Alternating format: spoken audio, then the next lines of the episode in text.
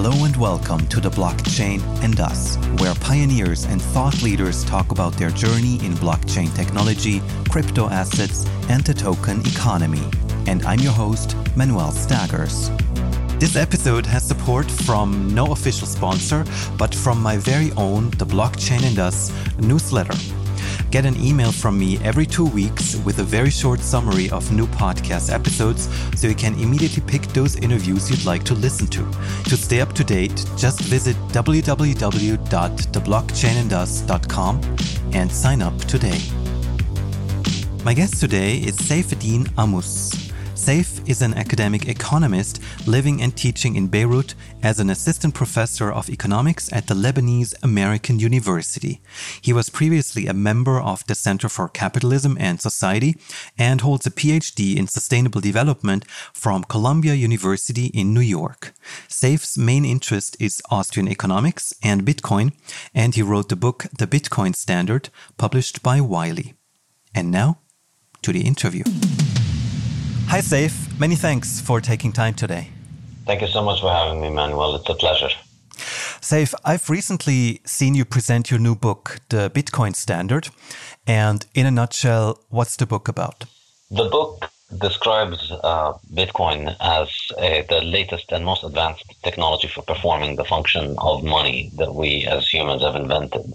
Specifically, how what we see right now is that Bitcoin is developing into something similar to the gold standard, but the internet's equivalent of the gold standard, whereby Bitcoin transactions are becoming extremely valuable transactions and Bitcoin scaling is happening on the second layer or on second layer solutions through uh, uh, exchanges and websites that use Bitcoin beginning to uh, process more and more of their own transactions on their own servers rather than uh, putting them on the Bitcoin blockchain.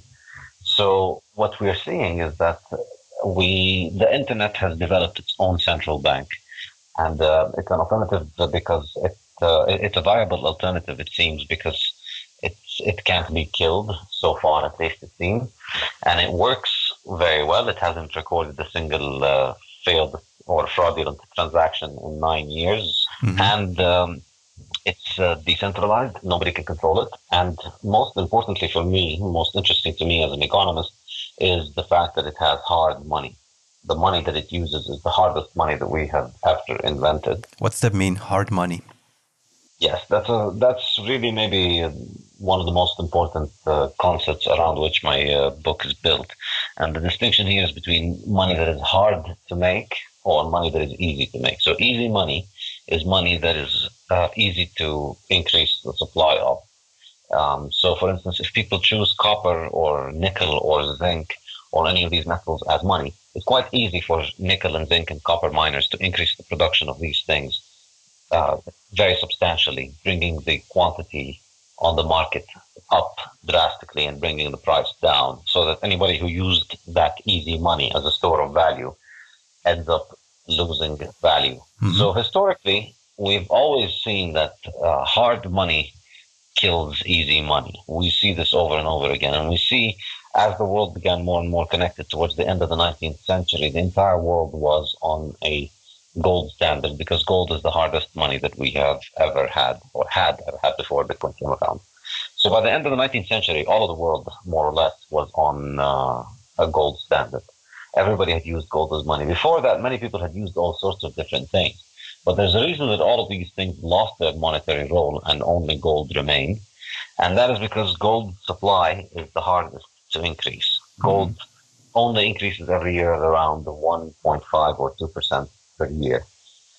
So um, this is why no matter what happens, no matter what governments do, you know, all over all throughout history, gold continues to keep its monetary role just because of the fact that nobody can print gold on demand. So nobody can expropriate the value of your gold by printing it. Uh, they can take the gold, that's a different story. But what made the gold money is that it is hard. And so Bitcoin um, brings that property of gold uh, into the digital uh, monetary system of the internet.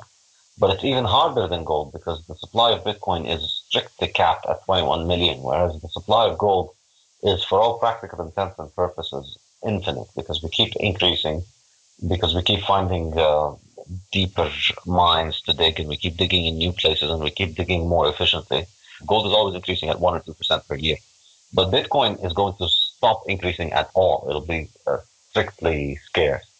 So that's an extremely interesting property, which I discussed in detail about uh, Bitcoin. Today, we don't have a gold standard, right?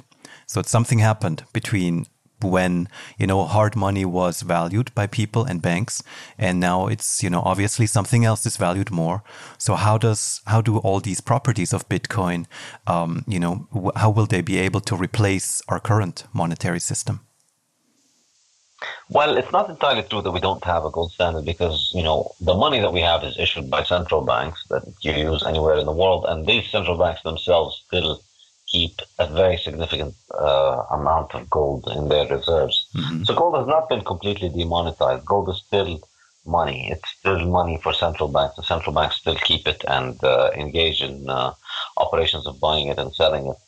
Um, I don't. I don't think we can say that uh, uh, that uh, gold has stopped being money.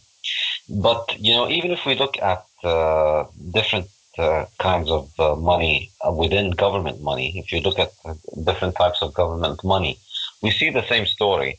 The better performing government monies, the ones that are sought all over the world, the, the dollar, the euro, the Swiss franc, the British pound, they have relatively low uh, percentage increase in their supply. Whereas uh, currencies like, say, the Zimbabwean dollar or um, the Venezuelan bolivar, and all of these other currencies are continuously increasing at a much faster rate. And as a result, they lose value, and their citizens want to drop them, and uh, their citizens look for alternatives in the form of the dollar and the euro.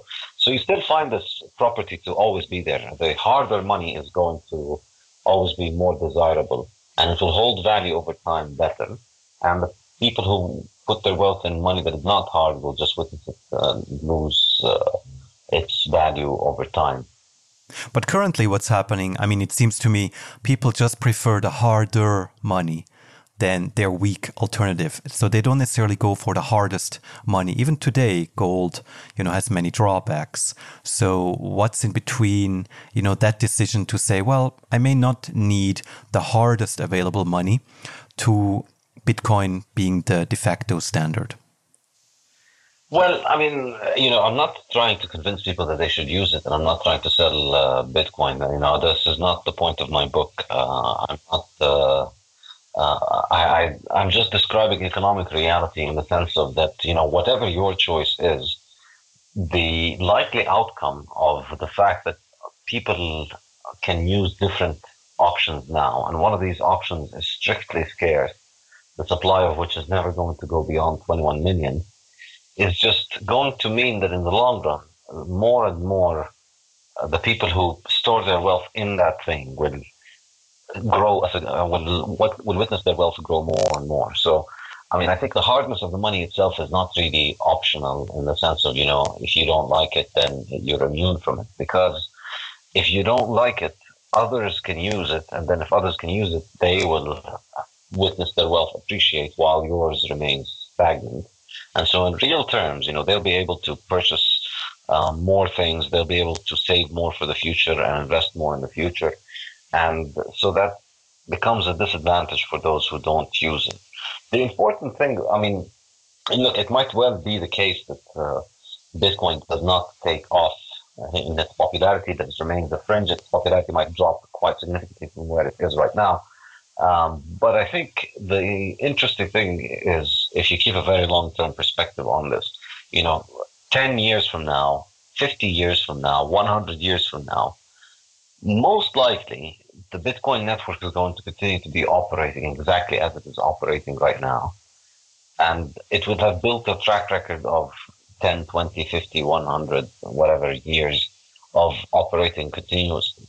And so, you know, when you think about how much um, more accessible it could become to people, how many more people would have heard about it just because of the fact that it has survived for longer and longer periods, it makes it likely that it's just going to continue to play a, an increasing role over time in the in the economy. On the other hand, you know this is this is the economic aspect of the hard money, which I think is uh, is you can think of it as an economic reality that will impose itself. So, for instance, uh, there were countries towards the end of the 19th century that tried to stay on a silver standard. Mm-hmm. It was suicide to do that because the value of silver just dropped and the value of gold kept on rising compared to silver. And so these countries were impoverishing themselves by holding on to a currency that was uh, depreciating like that. So this is the reality of um, the way the system, uh, the way monetary competition works. But I think the other thing that Bitcoin has going for it is that it's not just an alternative to central banks in terms of its monetary policy. It's also an alternative to central bank in the ability to process international payments. And this is this is this is really the operational strength of Bitcoin, uh, which you know is kind of ignored uh, by uh, uh, people, and it's sort of lost sometimes when people continue to think about uh, many of the other uh, buzzwords and hype that is associated with Bitcoin. But really, fundamentally, what Bitcoin does is that you know, if you want to send money today from the United States to China, mm-hmm. your options are limited to a few currencies and uh, one single international central banking system. That's it. You know, no matter which bank you choose, it's going to go through your central bank and the other country's central bank. And it's one system that practically functions under the uh, command of the US central bank. So, you know, this is the only option that we have for sending money internationally. Um, well, I guess you could, you know, send it with people or send it on donkeys. Mm-hmm. Um, but, you know, if you wanted to use any sort of uh, institutions uh, that utilize something uh, from 19th century technology onwards, you had to go through the government's uh, banking monopoly central bank. So now we have an alternative where you can send money across the world online without having to uh, without having to go through the central banking system. And it's uh, it's it's an incredibly secure system. It's a system that you know within one hour you'll be able to get around six confirmations, and uh, with six confirmations you can be more certain of the finality of the transaction than pretty much any payment system or the current payment system would offer you in a month of uh, clearance. Um, so within an hour, you can perform the sort of transactions that today take financial institutions days and maybe weeks to complete. That's what Bitcoin allows. And so we're seeing that effectively a, a, a new mon- a new economy is growing around this monetary system. An economy based around Bitcoin. It's still quite marginal. It's still very small. It's still, you know, if you want to measure the value of all the Bitcoins outstanding, it's still around 0.1% of all the value of all the money, other kinds of money out there. So it's still quite tiny, but still, um, it's quite interesting that it is able to uh, function in this way, where people are able to send payments to one another all around the world. The monetary supply has proven itself to be very predictable, very um, reliably predictable. Predictable. We're not going to get a lot of changes in it and uh, the uh, system works in terms of its security. Nobody has been able to uh, thwart the system's security to pass through uh, transactions that don't work. And every day that goes by when um, Bitcoin's monetary policy is still uh, functioning and it's still able to process payments is another day that it continues to prove itself in this regard. So um, it, it is emerging as an alternative. And, you know, my book is not making predictions about whether it's going to win or not or how the two are going to grow. But I think it's, it's quite amazing to witness this hard money economy emerge online um, and how its central bank is going to compete and um, operate with the other central banks. Well, it's definitely something very new in the history of money. I mean, I read many comments about your book where people said it's the history of money. And then there's an added chapter about how Bitcoin continues that history and extrapolates it into the future. I also saw that in an interview where you said, and I quote here, the most important thing that Bitcoin offers is a new form of sound money outside the control of any authority or government in the world. And that is something very, very important for the world economy. And before you talked um, about, you know, the aspects of um, hard money or, or sound money versus, you know, money that's easy to inflate. You talked about some of the convenience. But what can it really do for the world economy as a whole? Um, okay, so this is obviously a huge question. Um, uh, three chapters in my book are about this, and those are really my uh, three favorite chapters, which mm-hmm. explain what, in my opinion, are the three main uh, benefits of having sound, hard money versus having um, uh, easy, funny money.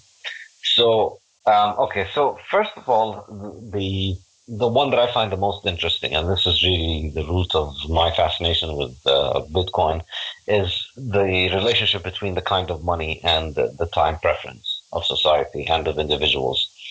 So the way that I see it, um, well, it's not the way that I see it. A lot of other economists have written and spoken about this, but time preference is uh, is a measure for how much people uh, discount the future compared to the present. Mm-hmm. So everybody prefers consumption or a, a, gratification in the present over the future. There's no question about it. I mean, if I told you, would you rather consume an apple today or in a year, you definitely choose it today. Or if I offered you a sum of money or I offered you a house, given the exact same reward between today and one year from now, everybody would rather go with the uh, reward today.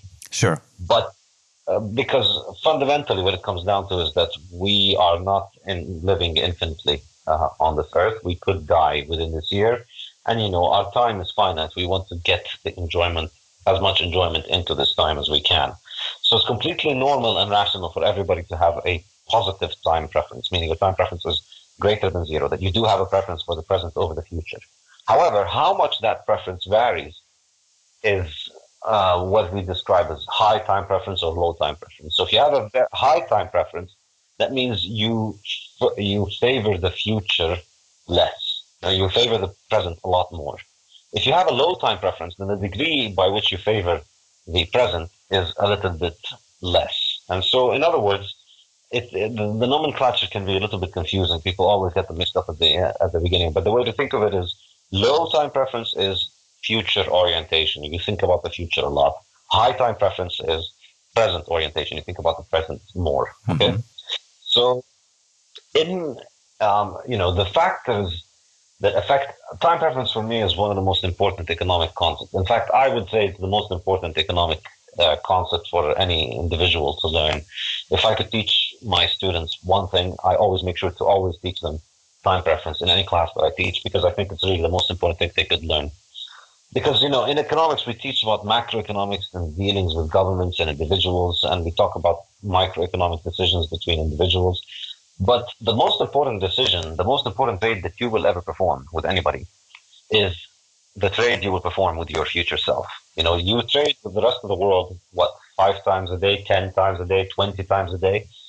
But you trade with your future self infinite numbers of times uh, an infinite number of times per day you know, if you decide to work today, you're working for your future self. If you decide to enjoy yourself, you're enjoying yourself today and not working for your future self. Mm-hmm. So with every decision you take, you're always weighing the future versus the present. Um, so the, uh, the, the ability of people to understand the long-term consequences of their actions comes from this process of beginning to appreciate time preference. And um, an economist called Hans Hermann Hoppe calls time preference, the lowering of time preference, it, it, he calls it what initiates the process of civilization. And I think it's an excellent way of understanding it because what really allows us to build a civilization is when we as human beings stop thinking about our immediate needs and instead start thinking of what is better for us in the long run. Yeah, when we start saving, right, as as opposed to consuming everything immediately. So you don't just get hungry and go and hunt and eat. No, before you get hungry, you have the foresight to think, I'm going to get hungry, so let me first build something to hunt with. Mm-hmm. And then that allows you to start hunting with a higher productivity. You then build something more advanced, and so you keep accumulating capital And that's really the process of human uh, civilization. It's capital accumulation and technological advancement, which go together. But necessary for them to happen is the lowering of time preference. Mm-hmm. So interesting. Yeah. So for me, I think the concept of time preference is highly related to the kind of money that a society has. If a society has hard money, and we have many examples of societies that have had hard money, then generally these are called golden eras, golden periods. It's no coincidence that you find the gold standard in most periods that are known as the golden era. Because under that kind of monetary system, money appreciates in value every year a tiny little bit. It's not enough to get you rich by just holding money, but it's enough for you to be able to save for your future from your work today. Well, at least you don't lose it, right? When you have high inflation, you lose money without doing anything. So you have a higher reward to actually just spend it immediately and buy something that has a worth, as opposed to just being it, you know, worthless paper somewhere. Precisely. So if imagine if uh, you lived in a society where the value of money appreciated every year by 3%, in 25 years, the money that you put in today will double in 25 years. If it drops by 3% every year, in 25 years, it'll drop by half. Mm-hmm. So you start working when you're 20 years old, and it makes a difference. If you start saving and you're losing 3% per year, you know, why save for so that in 25 years you'll have half of it left? It makes no sense. Whereas if you're going to uh, be in a place where it depreciates by 3% per year, you'd save because in 25 years it'll be double the amount. So people are more likely to save when they have hard money. They save, and so they have their wealth stored in, they have some wealth stored in money, and that appreciates over time. And that acts as a person's um, safety nest, if you want. That's their, uh, that, that's the money that they know they always have in case of a crisis or a problem. And then, you know, with that continuously appreciating over time, and they are able to work more and produce more, they start accumulating capital for investment. You know, other than the money that they have, which is enough to, let's say, last them through six months if they weren't able to work through six months or something like that, or one year or whatever emergency expenses they might imagine. Once you have beyond that, and once your savings are appreciated beyond that, you start taking risk with your capital. So in a sound money economy, there's a separation between the function of saving and the function of risk taking and investment, and that's a healthy thing. You know, mm-hmm. you need your savings to be just the thing that you can be um, safe in, that, that, in which you can safely store value, which people today don't really have because you have to gamble with everything, and you never know what thing might blow up and what. Uh, you know, they told you houses are a good store of value, but then they might uh, drop or whatever. So money is the one thing that just acts as the store of value that is predictable, that contains the least risk, and also offers the least reward. Mm-hmm. Investments then allow you to take more risk and more reward. Yep. And I think, uh, you know, that sort of skewing of people's decision making towards consumption and towards uh, towards present orientation. Um, obviously, the first effect of it is that people move away from saving so then they start consuming more and more. And economically, this is quite destructive because this is the opposite of the process of civilization. What you're doing is you're destroying capital. And you see as in how everybody today is indebted. You know, individuals, um, governments, uh, organizations, everybody is indebted. Everybody is in debt because it makes more sense to take on debt than to accumulate uh, savings. And I think it also affects the culture of a society, and I think it also affects the innovativeness of a society. And if you look at the 19th century under the gold standard, I, I, I provide some evidence of how there were more innovations uh, around that time than now. But also, I think also if you think about art, uh, that's a very interesting way of comparing it. You know, uh, today in the 20th century, we find that the art that is produced has no conception of beauty and very little craft or work or effort goes into it. Hmm. Uh, artists don't have the time preference that is necessary to spend years working on learning their craft and then working on perfecting their masterpieces. So if you look at some of the most um, well-known art pieces of the 20th century, you know, you see things that a 15-year-old could pull off. You know, you could give it to a 15-year-old and do this, and in about a day's work, he could pull it off with no training, no particularly good, important, uh, good training in uh, art. if you look at the time of the gold standard, you know, and you look at some of the best artwork that was produced there, you could not find a 15 year old anywhere who could produce it in a day. I mean, I, I, I, quote, I quote Michelangelo uh, in a poem he wrote about what he had to endure in order to uh, complete the Sistine chapel. So he spent four years hanging from the ceiling of the chapel and drawing it and had an enormous amount of health problems and breathing problems because of it. But that's what it takes to create something that would last for hundreds of years. It takes years of effort and dedication and then um, more and more hard work. But that sort of thing requires a low time preference. Mm-hmm. And it's, uh, it's not entirely coincidental that we like these things today. It's, it's interesting that you bring up Michelangelo. Just today, I read somewhere that uh, Michelangelo was actually the richest artist of the Renaissance. And that would totally match with what you're saying, right? I mean, yeah. he obviously had uh, his savings, so he could focus on the long game. Yeah, exactly. He could afford to go and spend four years um, you know, uh, hurting his health to to do something that would last hundreds of years because everything else was taken care of in his uh, life. I understand how, how it makes sense that if somebody has savings, if somebody knows that they will be secure in the future, that they can invest more, let's say, in themselves today. What are other things that enable this more positive time preference? Um, so there are a lot of factors that go into time preference. Security is another major one. So if you live in a place where you are highly insecure in your life and property, you're highly likely to become more present oriented than future oriented. Um, as the threat of violence increases around you, you become more, uh, uh, you develop a higher time preference.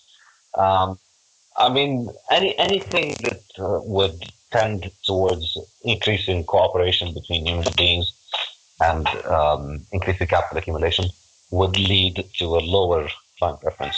In turn, a lower time preference would lead to those things and would help bring those things about. You're an Austrian economist. Yeah.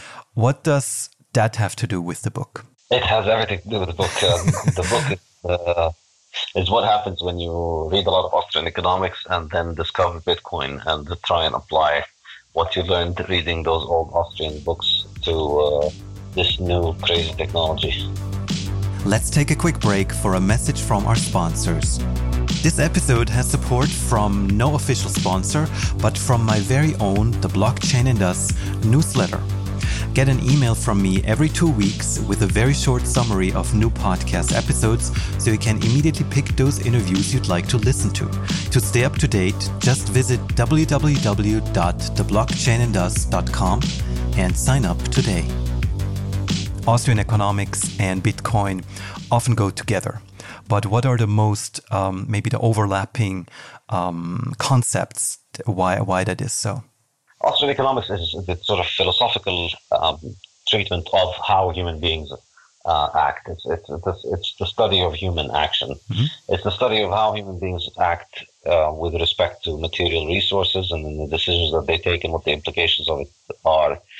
And so, um, once you look into these things and study them well, you get to you, you really appreciate and understand that the individualist and uh, liberal perspective in the classical sense of the word liberal, which is that the only way that an individual can uh, um, you know uh, secure what is best for them is if they have the freedom to choose, make their own choices, mm-hmm. and that there's no chance that an outsider could uh, impose restrictions on you that will improve your choices or make your uh, make your economic reality better. And that's why it's in general against any kind of government intervention in the economy. And that's why it's, uh, you know, people like to think of Austrian economists as being ideological. Mm-hmm. And, uh, you know, for us, it's them who are ideological. There's no reason why I should get the ability to put a gun to your head and tell you don't do this or do that. And there's no reason why you should have this. Mm-hmm. So the Austrians recognize that and recognize that you know, the, the best outcome for you and me is if we both live liberally in the sense of uh, uh, you conduct all of your market dealings as you please, and I conduct as, all my market dealings as I please.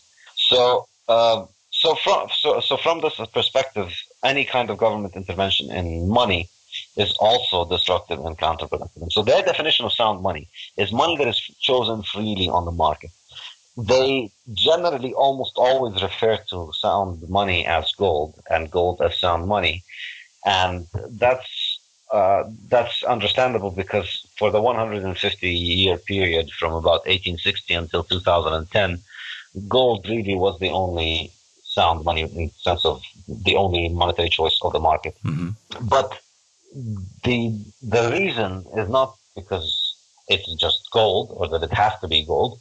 You know, and many other times it was silver. It could be any other kind of money, as long as it is chosen freely on the market. The distinction is that it is money whose value is determined on the market because people voluntarily pay for it what uh, what they value it as, as opposed to unsound money or easy money, mm-hmm. which is money that has to have coercion involved in getting it accepted. You know, somebody puts a gun to your head and tells you you have to use this. That's bad money. And then when bad money is utilized, all sorts of economic problems happen. So Bitcoin really comes from that kind of perspective in a sense of the money supply is built to be completely hard. And the fact that Bitcoin has gained any kind of economic value, that people are willing to pay money for it, is really the most astonishing thing about it. Mm-hmm. And um, for me, as an Austrian economist, it's the thing that I thought would be uh, the hardest for Bitcoin. That I would think. I mean, I only knew about Bitcoin after it was already trading, but uh, I mean, in retrospect, this would be the hardest thing. I could have imagined somebody had built it, but to get to a point that somebody pays for it, any amount of money, for it to have a market value, is really the most astonishing achievement, I think, of uh, Bitcoin. Still is. Mm-hmm. Why is that so hard to pull off?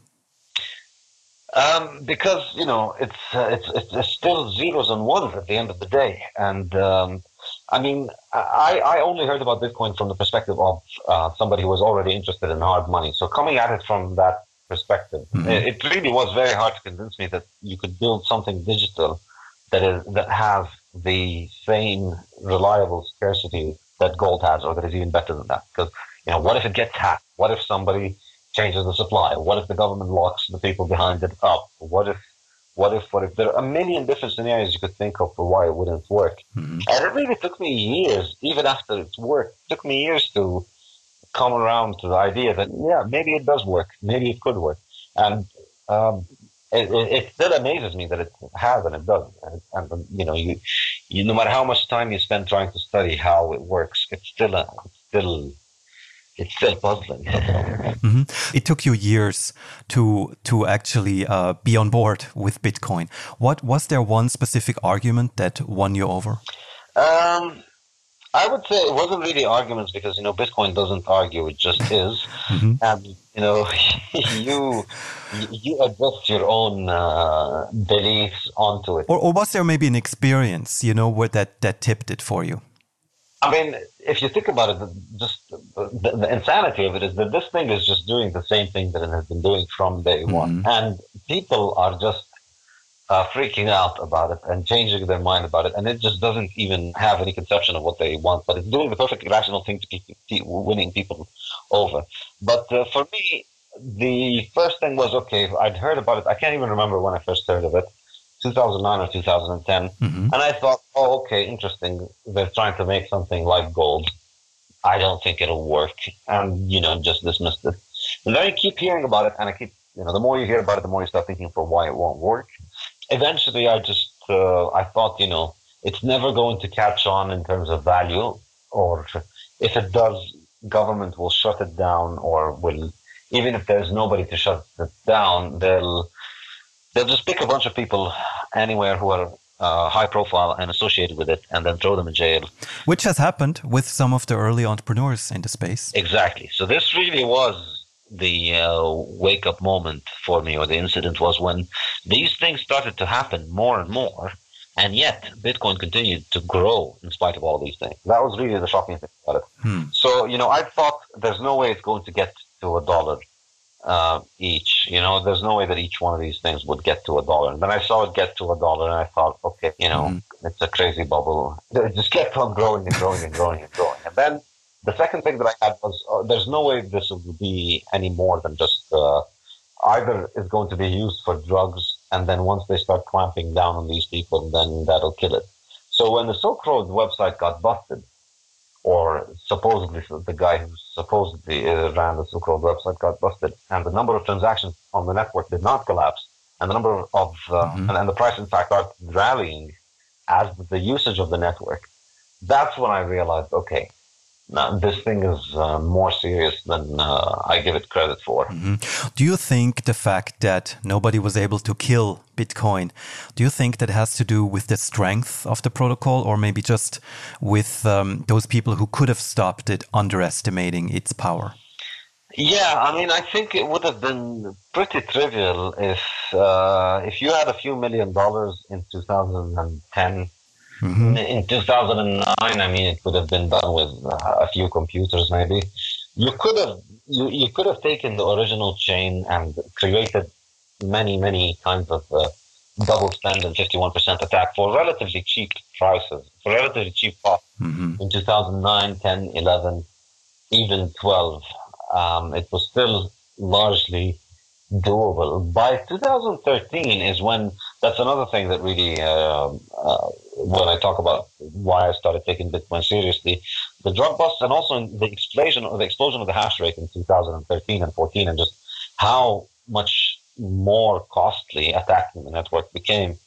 Once these things, um, once the hash rate really increased so much, it's, it's now um, it's now very, very hard to imagine somebody attacking it, not just because the cost is high, but because, you know, the cost is not even uh, theoretically easy to think of. Because if somebody wanted to start uh, producing miners to manipulate the hash rate, you know, there's nothing stopping others from producing more miners mm-hmm. and to increase the hash rate as they go along as well. So it's, it's like chasing, uh, um, you know, chasing the 51% of Bitcoin hash rate, I think, is just becoming increasingly impossible with every day.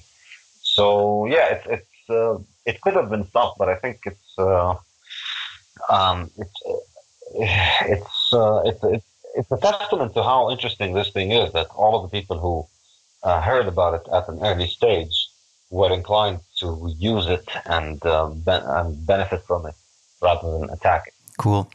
Are there Austrians in your circles or peers of yours that um, think Bitcoin is a bad idea? Um, yes, uh, there are quite a few. So, for instance, uh, Peter Schiff is a famous uh, Austrian economist. He's uh, he's not, not he's not very keen on Bitcoin, although he would accept Bitcoin on his own website he, he's keen on gold, I think. So the hard money argument still holds there. But yeah, I don't think he's a Bitcoin fan but maybe more in academia, you know, um, because you're also a professor. Sometimes I'm sure you go to conferences and, you know, people may say, well, we saw you wrote this Bitcoin book, uh, but they come up with all kinds of arguments why that may be a bad idea. I mean, what are the. Yeah, but I don't really, I don't really hang out with uh, economists. I'm, uh, you know, I, I'm a bit of an outcast within the profession.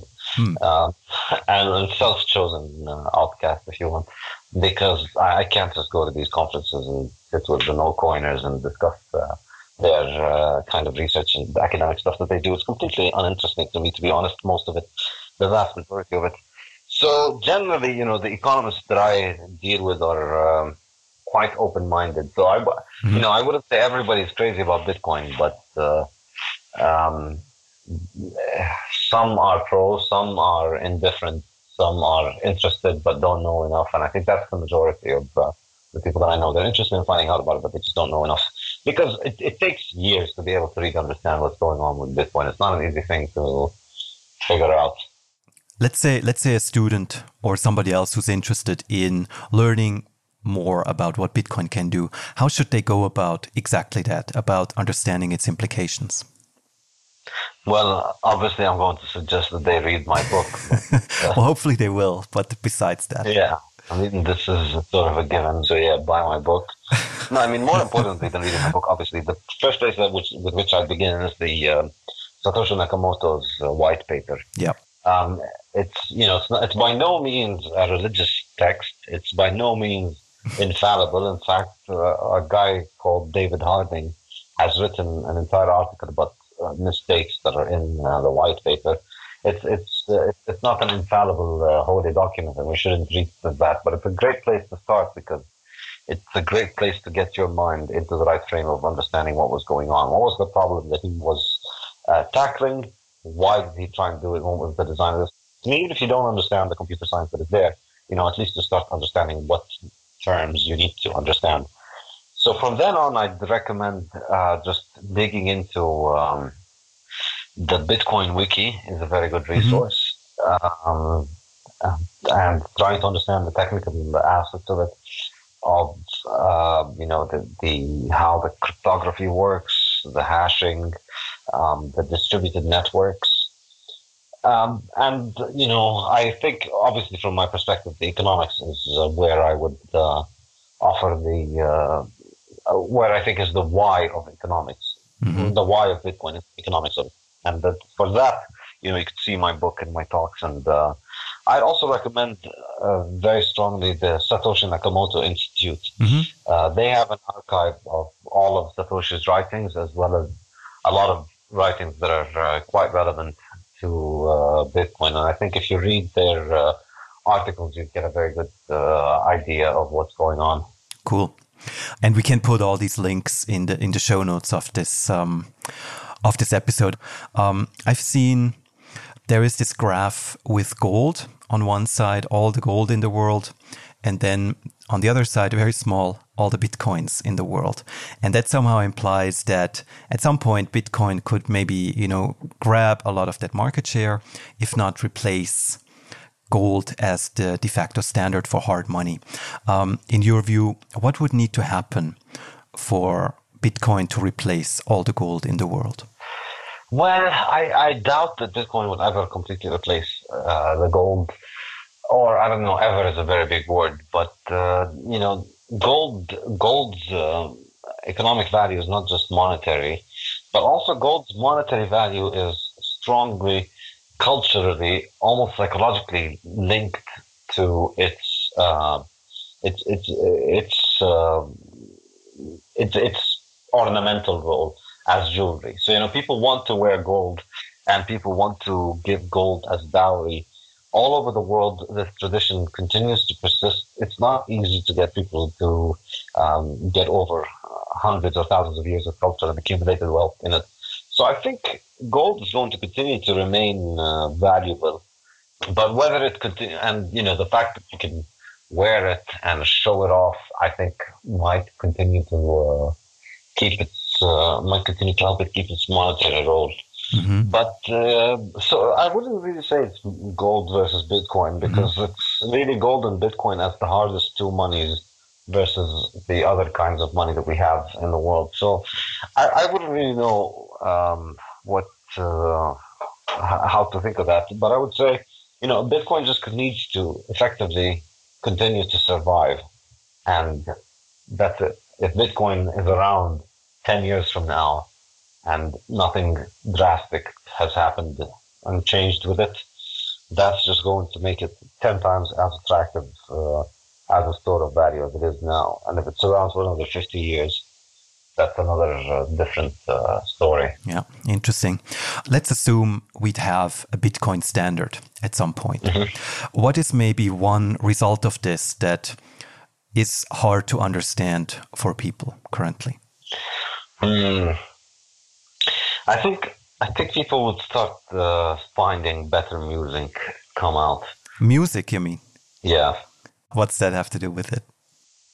Time preference you're gonna get musicians who learn how to sing and play instruments again. What else? Maybe what's what's the thing that you know will surprise people very much? Of course, it would be very nice if we have much more better art, better music. Yeah. But what is maybe like a thing also in society in ways we interact? Yeah, I think well, chapter. So I focused on your initial question on chapter five, but then there's chapter seven on individual freedom. I think if we uh, if more and more of the world economy um, runs on money that is free of government control, then I think we're going to increase the ability of individuals to be free quite significantly all over the world. Mm-hmm. Um, and the control of government over economic activity and over personal decisions and personal rights, I would see it declining drastically. Cool. So that might be uh, good news. Okay, great. Um, Saif, did you always want to be a professor? no, of course not. Who grows up wanting to be a professor? I wanted to be a football player. I should have been at the World Cup right now. But, you know, I failed in life, so we all have to find the plan B. plan B was a professor. It's still pretty good. How, how yeah. did you be, how did you get into this uh, into this field? Uh, I don't know. I took a whole bunch of decisions, and here I am. Yeah. I mean, let's say you weren't a professor. Let's say you weren't in academia. Mm-hmm. What would you like to be doing?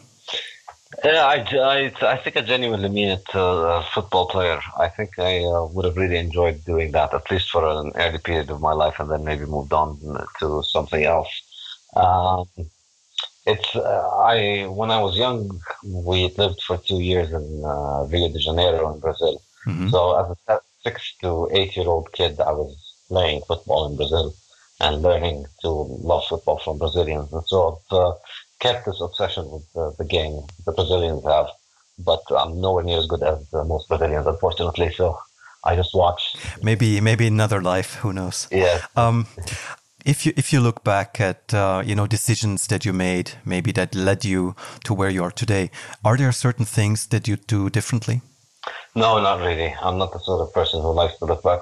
Well, I used to always say that that I'm not the sort of person who likes to look back until I tried uh, living without sugar and started seeing the effects that uh, sugar has on my body, and then I realized, yep, no, if I could, I'd go back to the day that I was born and would change the way that I've been uh, eating all my life, and I think my life would have been completely different. Mm-hmm. Cool.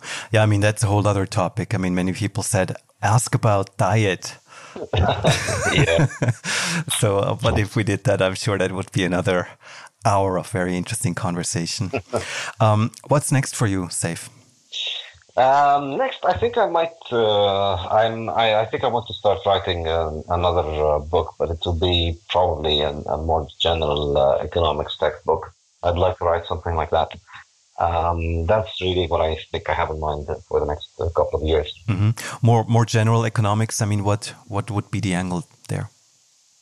Um, it's a textbook or a book. I mean, I would want it to be a book that anybody can pick up and read and learn all of the most important concepts in economics, and also a book that could be taught at the university to teach, say, two or three courses uh, in economics. Cool. There's one thing that I wanted to ask earlier, which which I didn't. Was in your view, why would a Bitcoin standard be a bad idea? Um, you know, the, the, some things are beyond good and bad. It's not. I'm not here uh, trying to sell you uh, something. I'm describing an economic phenomenon that is emerging, and so mm-hmm. uh, you know, I, I, I, it's. But still, what are what are some of the counter arguments? You know, to to the points that you're making. If you if you put yourself in the shoes of somebody criticizing your book, the good and the bad comes from. The good and the bad is not the technology. The good and the bad is what people make of it. So what we're seeing here is just a new form of technology emerging that's going to allow us to have our uh, you know, to, to do the job of a central bank online, anybody can log online and uh, replace their central bank effectively. Um, now, whether you think that's a good thing or a bad thing is really an orthogonal question. I think this is, uh, you know, this is this is a this is a thing that I probably don't share with some of the uh, with, with, with many people in the Bitcoin space, which is you know, I, I'm not interested in evangelism, and I don't want to try and sell this to people because you know bad things can happen, mm-hmm. uh, and you know people can lose their private keys and they could lose their money. People could, uh, um, you know, the, there will be problems there. The important thing is to just, uh, for me, as just to talk to, to discuss the economics of it and try and think about the economics of it. So, mm-hmm. uh, you know, I, am I'm, I'm not really sure what I could say, but I guess that that issue of the private keys is, is one major uh, one major problem and drawback. The fact mm-hmm. is that you know if it's lost, it's lost, and there's uh, there's no way to bring it back. That's a major issue with uh, Bitcoin that people need to be aware of. It's not like your local checking account where if you make uh, a mistake in payment, then you can just call them and they'll uh, reinstate it. Mm-hmm. Yeah, definitely something uh, for many people to get used to, to be so much in charge of of, of their money and their wealth. Yeah. Um, so so far, what kind of reactions are you getting to the book?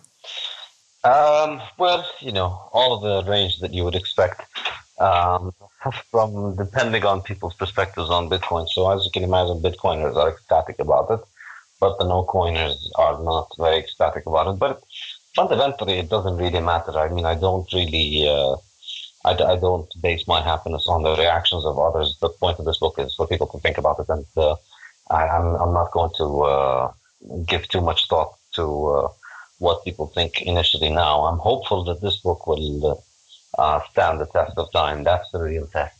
Uh, so it's, it's, a little too early to say it's been uh, it's a it's a good book or a bad book. I think hopefully, if five or ten years from now somebody's still asking that question the, the fact that people are still talking about it in five or ten years is uh, is all that I think matters. Mm-hmm. Cool. Thanks a lot for explaining your work and some of the key concepts of the book and for taking time today for this interview. Thank you very much, Manuel. It was uh, a pleasure. Thanks so much for joining us today. More info on our guests and our sponsors is in the show notes of this episode and on the podcast website, theblockchainandus.com. To help people find this podcast, it's important that you download, subscribe, and give it a top rating and review on iTunes or on the podcast platform of your choice. I'm Manuel Stagars, and I thank you very much for listening.